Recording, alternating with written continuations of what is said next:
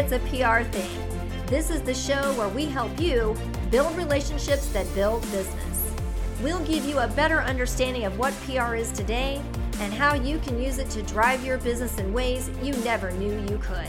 If you're ready to build bigger and better relationship capital, then this is the show for you. Hey, all. Thanks so much for joining me here today on It's a PR Thing. You know, I love talking to you about PR things. I'm your host, Stephanie McFarland, and today we're going to talk about bad PR management. But before I dive in, I do want to acknowledge the fact that I have not done a podcast in a month, and the biggest reason for that is I have had impaired vocal cords. Bottom line is this between December and March of each year, I spend Saturdays and Sundays teaching groups of people to ski, and I absolutely love it. But it does require me to project my voice up the hill and down the hill and across the hill, and by the time I get to Sunday, I don't have anything left. And as the season extends on, it takes me longer and longer to recover. But sad to say, the ski season is over in Indiana here for the year, and so I now have had some downtime to recoup, and I've got enough I've got enough vocal power in the tank to get us through a podcast today. So, I want to talk about this bad PR management. We've been seeing bad PR all throughout February and here, here into early March. Just headlines everywhere, news coverage almost every night. It's been really disheartening to watch. And one that's really been in the news has been obviously East Palestine, Ohio. I have an affinity for that community because I live in a sister community called New Palestine, Indiana. We're about the same size and about the same makeup. And I can just imagine what something like that people having to be evacuated from their homes, uh, you know, a, a, toxic chemical being burned off, um, people worried about, you know, their homes, their water supply, their air, just even their futures. I can so empathize with that community. One of the things that occurred as part of this whole plethora of activity with that incident there for the derailment was on February 8th, there was a NewsNation reporter who was arrested at a news briefing. I want to talk about that today. I think that's really pretty salient and relevant to so many people who work in PR. I mean, the whole thing is, to be quite frank, but this particularly, I think we can really focus in on. And I bring it up because I have a colleague who works the crisis management side of things. We work the crisis communication side. This person actually helps to get the crisis resolved. And he sent me the video when this first happened. And he was like, I am really concerned that this something like this may happen at a future news briefing because in the work that they do, they help folks like us coordinate news briefings, you know what I mean, on site and help to be able to get the word out and the communication and the updates. What, what he is seeing from the different crises and so forth that they work, contention with media is just getting, seems to be getting worse and worse. And so we talked about some ways that you can mitigate that, you can manage those relationships in the moment, and you can help to de escalate those kind of situations. Put some things in place um, that help to signal good faith and cooperation and collaboration, even to a certain degree.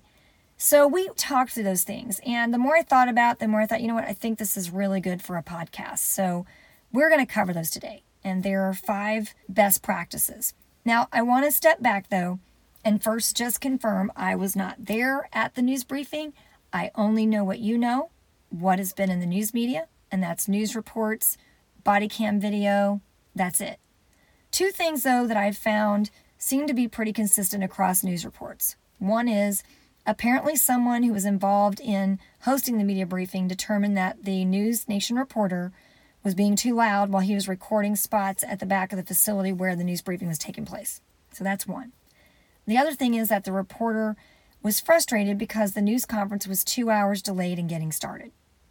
I can understand the reporter's frustration with the news conference being delayed, and I can also understand why it needed to be delayed.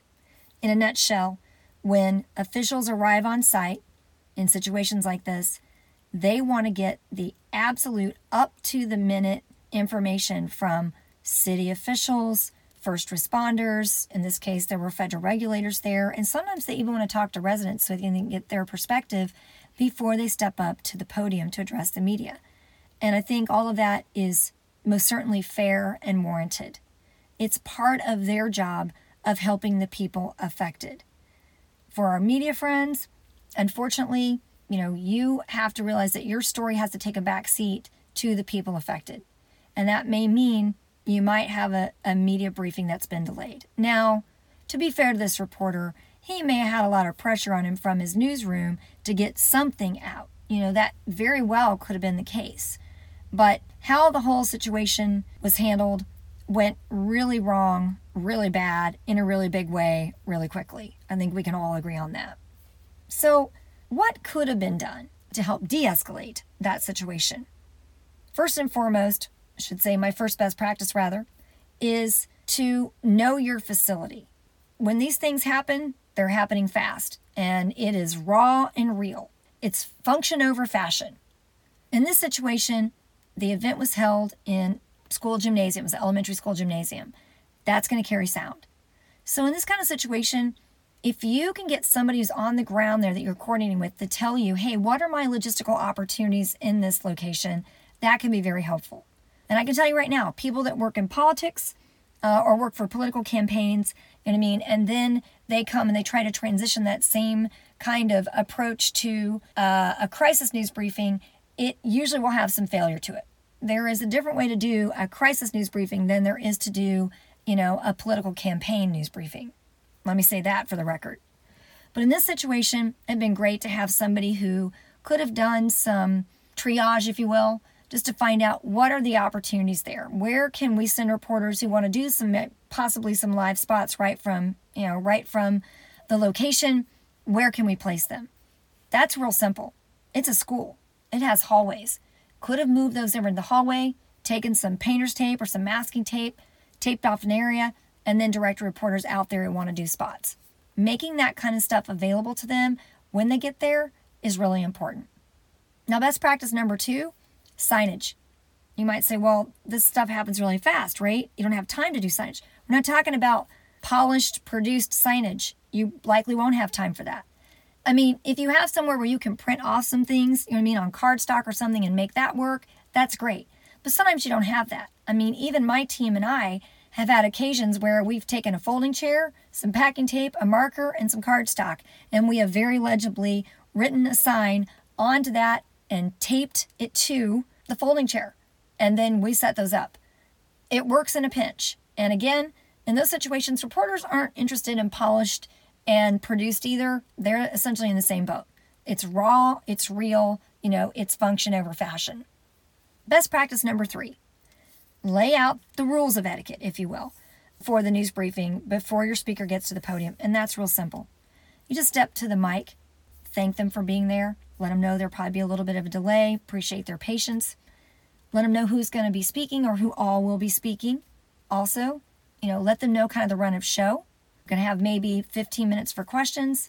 Uh, if you want to do any individual interviews, you know what I mean, we'll be setting up over here to do that please make sure you know you let my team know if you're interested in doing you know an individual interview. Just let them know what kind of the, the etic and the logistical opportunities are going to be. Let them know as well if you want to do spots you know sound carries in this facility if you could please you know do your spots outside in the hallway. We've got some areas taped off for you. That'd be great. We've also got some signs back there to help direct you. That's a very very helpful practice to put in place now, best practice number four give reporters an on site policy handout for reference when they enter the briefing area, which includes the run of show and any special logistical instructions. That's really helpful. That way, reporters have something in writing, they can refer to it. You know, and this is something I would strongly recommend to have a template in your back pocket for. So when crisis erupts, you can easily pull that off, you know, make contact with whoever is on the ground helping you select your facility Find out your logistical opportunities. Remember, best practice number one find out what those are and use that to help pull together this logistical, you know, kind of on site policy handout. Then you just print it off and grab it with you and go to site. Or you can, you know, obviously, you know, send it to someone there, you know, who can who can do that on the ground. Now, best practice number 5, if the news briefing is going to be delayed, keep the media on site updated every 15 minutes that you're in that delay period some things you can do in that delay. One is let them know you appreciate them being there, you appreciate their patience.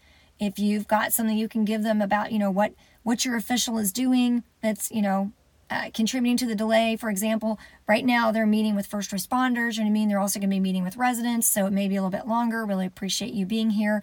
If you want to do any kind of live spots or you need to do one, I want to tell you where those areas are set up for you to do that. You can also ask them what their questions are. That will actually help you be able to start to get kind of a pattern of questions that you're seeing and what questions likely may not get answered, you know, during the news briefing just simply because information may not be available, but you can put those on your follow-up list. And the other thing you can do is if there are other officials there not speaking that reporters want to talk to, you can at least make a note of that and you can reach out to those officials and see if they would be available for an interview either maybe even before the briefing gets started or after the briefing. Again, it's kind of customer service, if you will, to the media while they're there waiting. But the bottom line is stay in contact with them. Keep giving them updates and letting them know, I mean, that you appreciate them being there and kind of so they understand, you know, what is causing the delay. I do understand that reporters sometimes get pushy and they get argumentative.